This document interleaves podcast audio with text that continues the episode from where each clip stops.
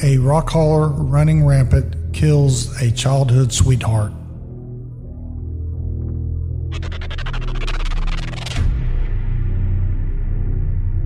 Welcome, welcome, welcome to Behind the Gavel.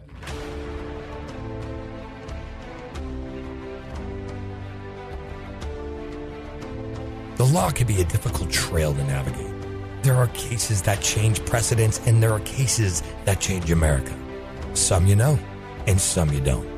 Join Brian Crews and Becky Granado of Crews and Pesquera as they dive into the most notorious cases in America and the ones you may not have heard of. This is Behind the Gavel.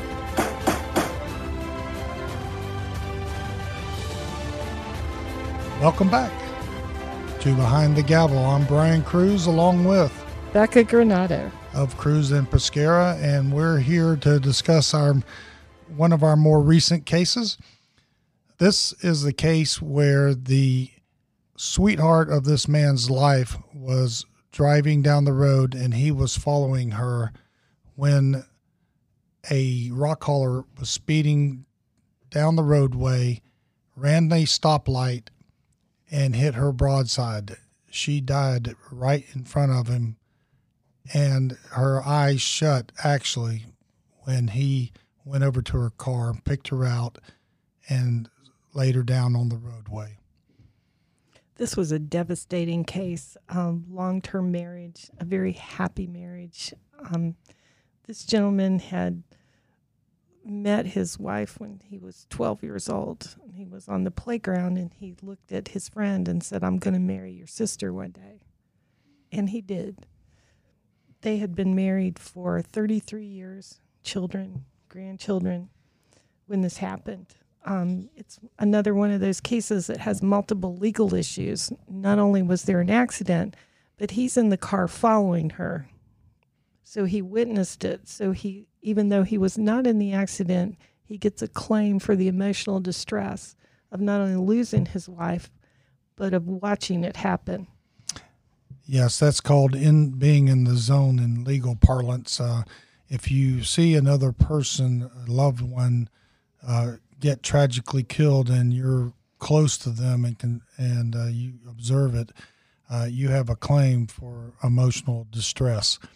So that's your claim, and then at the same time, he would have the wrongful death case of uh, and for his wife's death. Uh, this ended up being a really interesting case because, uh, like we were talking about, we were able to get logs and other things, and we could show that this driver had been driving uh, too long for the day. He'd been driving over 10 hours uh, without taking a break. And of course, it's uh, he, he ran through a, a stoplight and there was a witness, so that was easy uh, part of it. Uh, the real tragedy was, and I remember in the deposition when the husband was talking about his wife and being there and seeing it.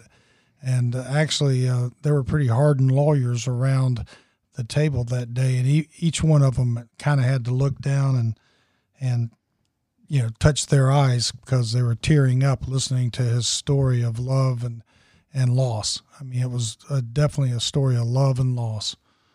Well, you you have a long term marriage like that. You have a very happy couple. You have a happy life, and in one reckless moment, someone you don't even know runs a red light, driving a huge vehicle not not a car. Not that a car couldn't do it, but a huge vehicle full of rock, and takes and changes your life forever. Basically, in just in a flash, one man's carelessness takes the person away and destroys your life.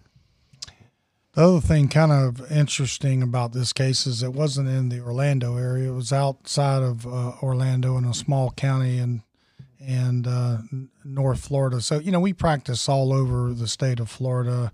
I've I've had cases in I think thirty five or forty of the counties in in Florida. Uh, in addition to that, in ten separate states, but um, you know, certain cases always come to mind, and this is one that did because I, I felt such loss for the husband because that was his whole world. That was his childhood sweetheart, you know, and uh, I, I gotta say that it, it made my eyes water up during the deposition of the of the surviving uh, husband. So So can we can we expand a little bit more Sure. when you were talking about how he saw the accident or the crash, and he was entitled to some money, but besides the him being married to her as a witness. Can you expand on that a little bit more? Because that that kind of made me raise an eyebrow. I was like, "Who? Hold up, what?"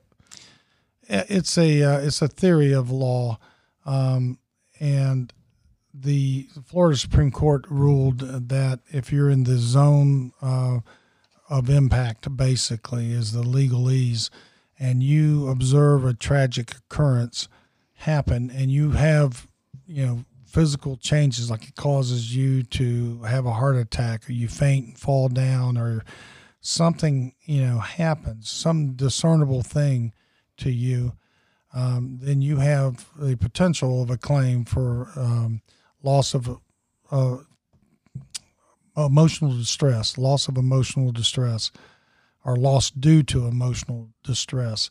So I tripped up over it there, but that's a very uh, well known legal theory amongst you know personal injury trial lawyers. Not all lawyers know that, but Now, is that something that typically doesn't get brought up in, in, in trial, or is it this is a special case because he was, was- connected to her? it was a special case. Uh, two reasons. One is because he was related to her or, or married to her. And secondly, because he was in that zone of impact where he saw the impact happen to her. And from that, he, he had uh, heart issues develop um, and some other issues. Like, and so that's that's why it was a very unique case. So we were telling the insurance company for the rock hauler, hey, we got a double claim here. You know, we got a we got a double damages. You know, they were poo pooing it, but however, at the end of the day, they paid us more money than we expected to get, and so uh, I think our I think they were a little bit worried about this case going to trial and getting it in front of a jury, and so it basically settled right on in front of on the courthouse steps. So when you have a situation like that, you guys are doing your depositions, you guys are talking with the the other side, and there's a point in time where you can decide whether or not to go to trial, right? Yeah. What in this? Let's be hypothetical here in this situation. What would have been the reason to go to trial? If they would have said no to your, your demand, Correct.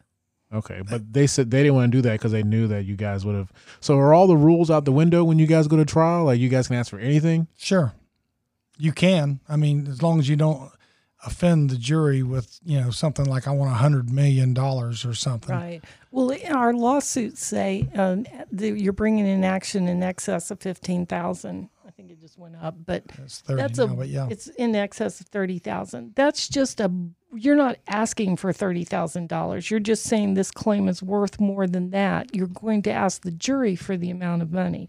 Whereas in some states, I've seen where they file the complaint asking for the particular amount of money. So if we go to trial, the amount of money we ask for is not what we would have settled for at mediation because we have the expenses of a trial, we have Gotcha. a long-term investment not just from us, but our client has waited and you know and lost wages, lost medical, lost everything. So the number is going to go up. So there's always, you know, a reason for both sides to maybe settle this at mediation. But in trial, basically you filed the lawsuit in excess of $30,000. So we ask what is a reasonable number and we use those numbers again. I'm going to go back to the experts that I always talk about. Make sure your lawyer can afford to pay for experts because we have those people testify, and that helps build the number that Brian's going to ask for because we don't just pull it out of air. Gotcha. And so you said this on like a previous episode. You're talking about skid marks. You're talking about the, the tire yaw or something like that. and so and so in the, in this situation, you said the guy ran the light. He You're- probably didn't even stop or slow down or No. anything. was there? Did he even say why? What happened? He fell asleep. He just wanted to blow the light. Like, was there was there a reason? Was was there even a defense on their side? not really, because um, he not only did he blow the light, he was driving about twenty miles an hour over the speed limit too. So he was literally hauling it. Yeah, Correct. he was really hauling. Yeah, You see that a lot on the roads around Yeah. here. Those guys, uh, in fact, I think they're worse drivers than semi drivers because Yeah. the semi drivers, tend to, you know, Be more cautious of the they're more vehicles. cautious. They're on the road all the time. These rock haulers, man, you just see them four and five going to a site, just running back and forth because we found out Mm-hmm. through all these years of doing this, they don't generally get paid by the hour. They get paid by the load. What? Yeah, so they got an incentive to haul. Wow. So a lot of them are subcontractors driving their own trucks, getting paid by the load. So the more loads they haul, the faster they get there, the more money they make. wow. So that means they they could be driving more recklessly. Correct. I'm not saying everybody Yeah. does that. I never say everybody does that, but you know, it's a little bit different than a semi. Wow. I didn't know that. That's that's something that could definitely come into play too, because th- that that could change someone's whole like incentive to work. Correct. I mean, if you're getting paid by the hour, you mosey Yeah. around or whatever, you know, maybe you don't drive as fast, you know. Yeah. But if you're getting paid by the load and all your bills depend on that, then you'll be, you know, you'll be wanting to drive a little faster. Yeah, and these these these big vehicles they can't stop, They cannot stop. especially if they're full of. And then when they hit you, the property damage, you know, the, the G forces of the accident are just enormous. So the damage is enormous. Wow, that's really tragic. It's it's really sad to to to to hear, but I'm glad that you guys got some Well, it- resolution out of it. We did get it resolved. I mean, this is obviously, you know, our clients sometimes, good clients always help a case get resolved. But can we fix this man's life? Never. I've never, you know, he's one of the clients that have always stayed with me because I remember how much he loved his wife and how devastated he was. And I, I, I don't know what he's doing now. Um, he left after this, and I don't blame him. But he was a good man, and she was a good woman, and it's it's just terrible. Now, was this on I four? No, Oh, no. this was in a different county. But the the point is that no matter what money that we get, it's never going to bring his wife back. And I'm sure, as Brian said in trial many times, if he had the option of having his wife or the stack of money, he'd take his wife. That's true. Yeah. But you know, we do what we can do, and the only the only avenue open to him is a monetary award. Yeah. when people say, "Why do you sue? Why do you go to court?" Well, there is no other. We can't kill them. We can't shoot them. It's Yeah. not an eye for an eye. The Yet. only Wait. yeah, yeah, wait. You would Can't think put them that in jail. can't put them in jail. So the only opportunity a person has to get anything back is from money. Yeah, exactly. Wow. So we, we do have a lot of um, new listeners from all over the globe, all over the United States. And if if you're from out of state, uh, I'm sure you probably ha- have to ask this question because I'm sure you hear a lot of news about the crazy stuff happening in Florida. But Brian, what is the most dangerous road in Florida? Pray for me. I drive on I four. Now, wh- why why is that? 'Cause a lot of people don't know what's going on with I four. We all know, but other people, other states, they don't know what's going on with I four. So why is I four dangerous? I I four has been under construction for the last uh, Since Disney World opened. Eighty years. yeah, forever. Uh, but the latest uh, big I four Ultimate uh, transformation, that's what they call it, the I four Ultimate, um, is uh, to broaden I four, and you know with that comes all the construction work, and so there's just been numerous, numerous accidents that have happened uh, on I four because you know Orlando's a growth town too. We we have a tremendous amount of growth and new people moving in and you put that along with the new construction and you know sometimes the lines on the road are blurred uh, sometimes there's potholes sometimes there's uh, big semi uh, not semis but dump trucks pulling out into the roadway right in front of it. You know you're going 60 miles an hour and the dump truck pulls right out in front of you. So uh, there's all kinds of ways. Any way you can imagine it happening on the roadway it has on i4 so Yeah, changing elevation, changing the, the the size of the lanes, zigzagging. Yeah As we talked about earlier, those skid marks and yaw marks on the highway, there's always a lot of them up here uh, on I 4. I, I'm, we made a joke. We had so many cases. Like I'm gonna become the I four accident lawyer. You know. I four lawyer. Yeah. Well, so in a in another note, I read somewhere that when Disney World opened back in the day, they told the state of Florida that they would need at least six lanes going into Disney. But Florida was like, no, you'll be all right.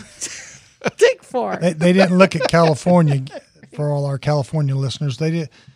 Florida didn't look to California with I ten going to Disney. Uh, they should have looked at I four here going to Disney from Orlando, and they didn't do it. They just nah, No. yeah. You look back at through all the governors, all the legislation, you think, really? You couldn't have done this before? Wow. Three is good. He's good. Y'all, So- y'all be fine. So before before we do get out of here, I do have a question about um, the stuff on I four. When you get a case, and let's say a, sinkhole or a pothole, or let's say a piece of construction debris, uh, equipment gets into the road, who is actually liable for for those things? that usually involves a lot of investigation because we have to see who put it there. But ultimately, if it's a, uh, a a, you know piece of something that's been there for a while, it would be the responsibility of the construction company. I think it's called SGL or Yeah, Something yeah, it's, like- it's SGO. There, yeah. SGL. It's a conglomerate of three big construction companies. It's such a you know huge project. But you never know because we just had a case on some road construction in another county, and it turned out not to be necessarily them. It was the person who put the barricades up. Bob. It wasn't Bob. It wasn't Bob, but it was his cousin. It was his cousin. Billy. Billy. Billy Billy's barricades. Oh no. So they had put the barricade to, and it blocked a person in the car. It blocked their view. Yeah. So Brian had a recreation made of, and the woman was kind of small, but we used the, her car was destroyed, but we used um, her, uh, um, the size of her to measure her and put her in the car and prove that the way they set the barricades up, she couldn't see. Wow, I didn't even think you could even even do that. Mm-hmm. Which which makes me ask this question. So what if I'm driving on I four, Brian? There's a guy with his truck. He's got a nice Ford Raptor, right? He's got a, a, a kayak hanging in the back of it. Kayak is loose. It hits my car, goes through, hits. I get injured because of that. Okay, He stops.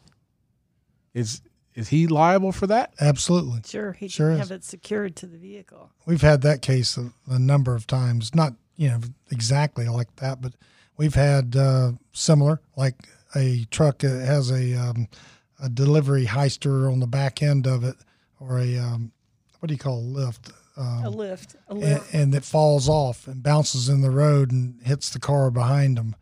You know, we've had that kind of case. Uh, Well, also, I think what you're saying is if he hit in a an, in some construction and it caused him to. Any of those situations? Okay, yeah. well, then you could bring an action against both. If, Yeah. if he's going to point, if the driver of the Raptor with the kayak is going to point his finger at construction, we would be able to sue both. So what if um, he doesn't stop? You better hope you have a dash cam. Yeah, so and can uninsured tag. motorists. And uninsured motorists. but I have his kayak. You have his kayak and you have UM because Okay. you listen to us on the podcast. Yeah, is that the most important thing when you like? You know, we do this podcast about all you know all these accidents or, or crimes or all this stuff.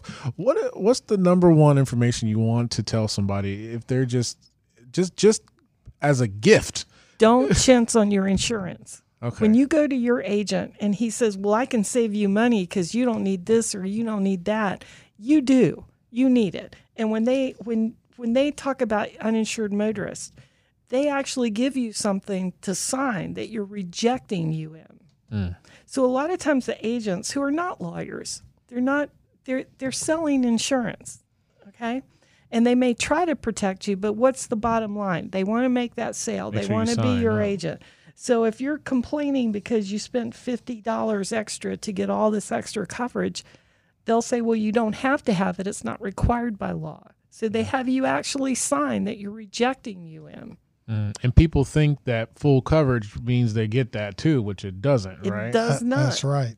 It, It- does not. Full coverage is PIP, MedPay, and property damage, and BI for the other people.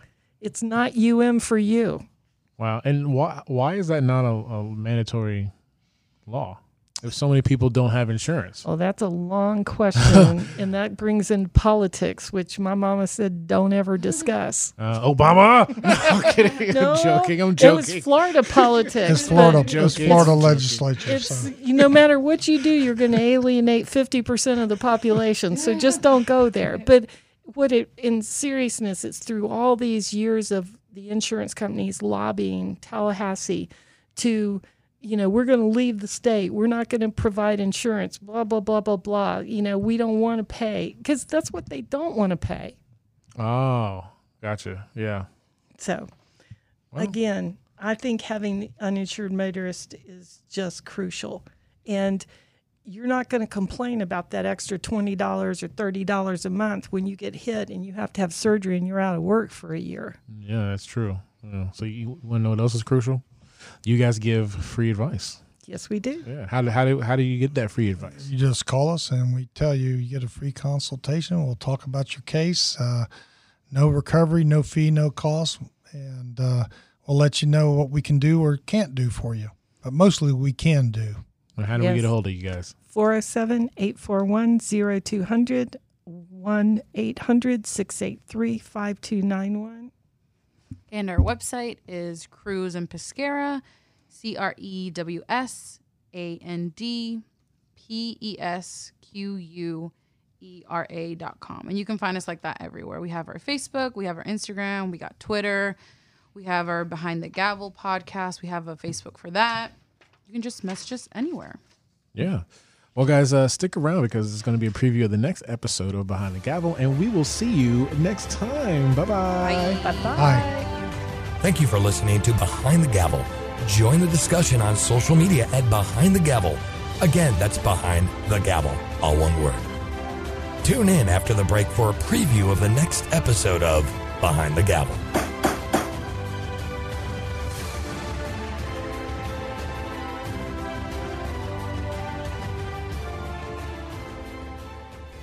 Hi, this is Brian Crews of Crews and Pesquera.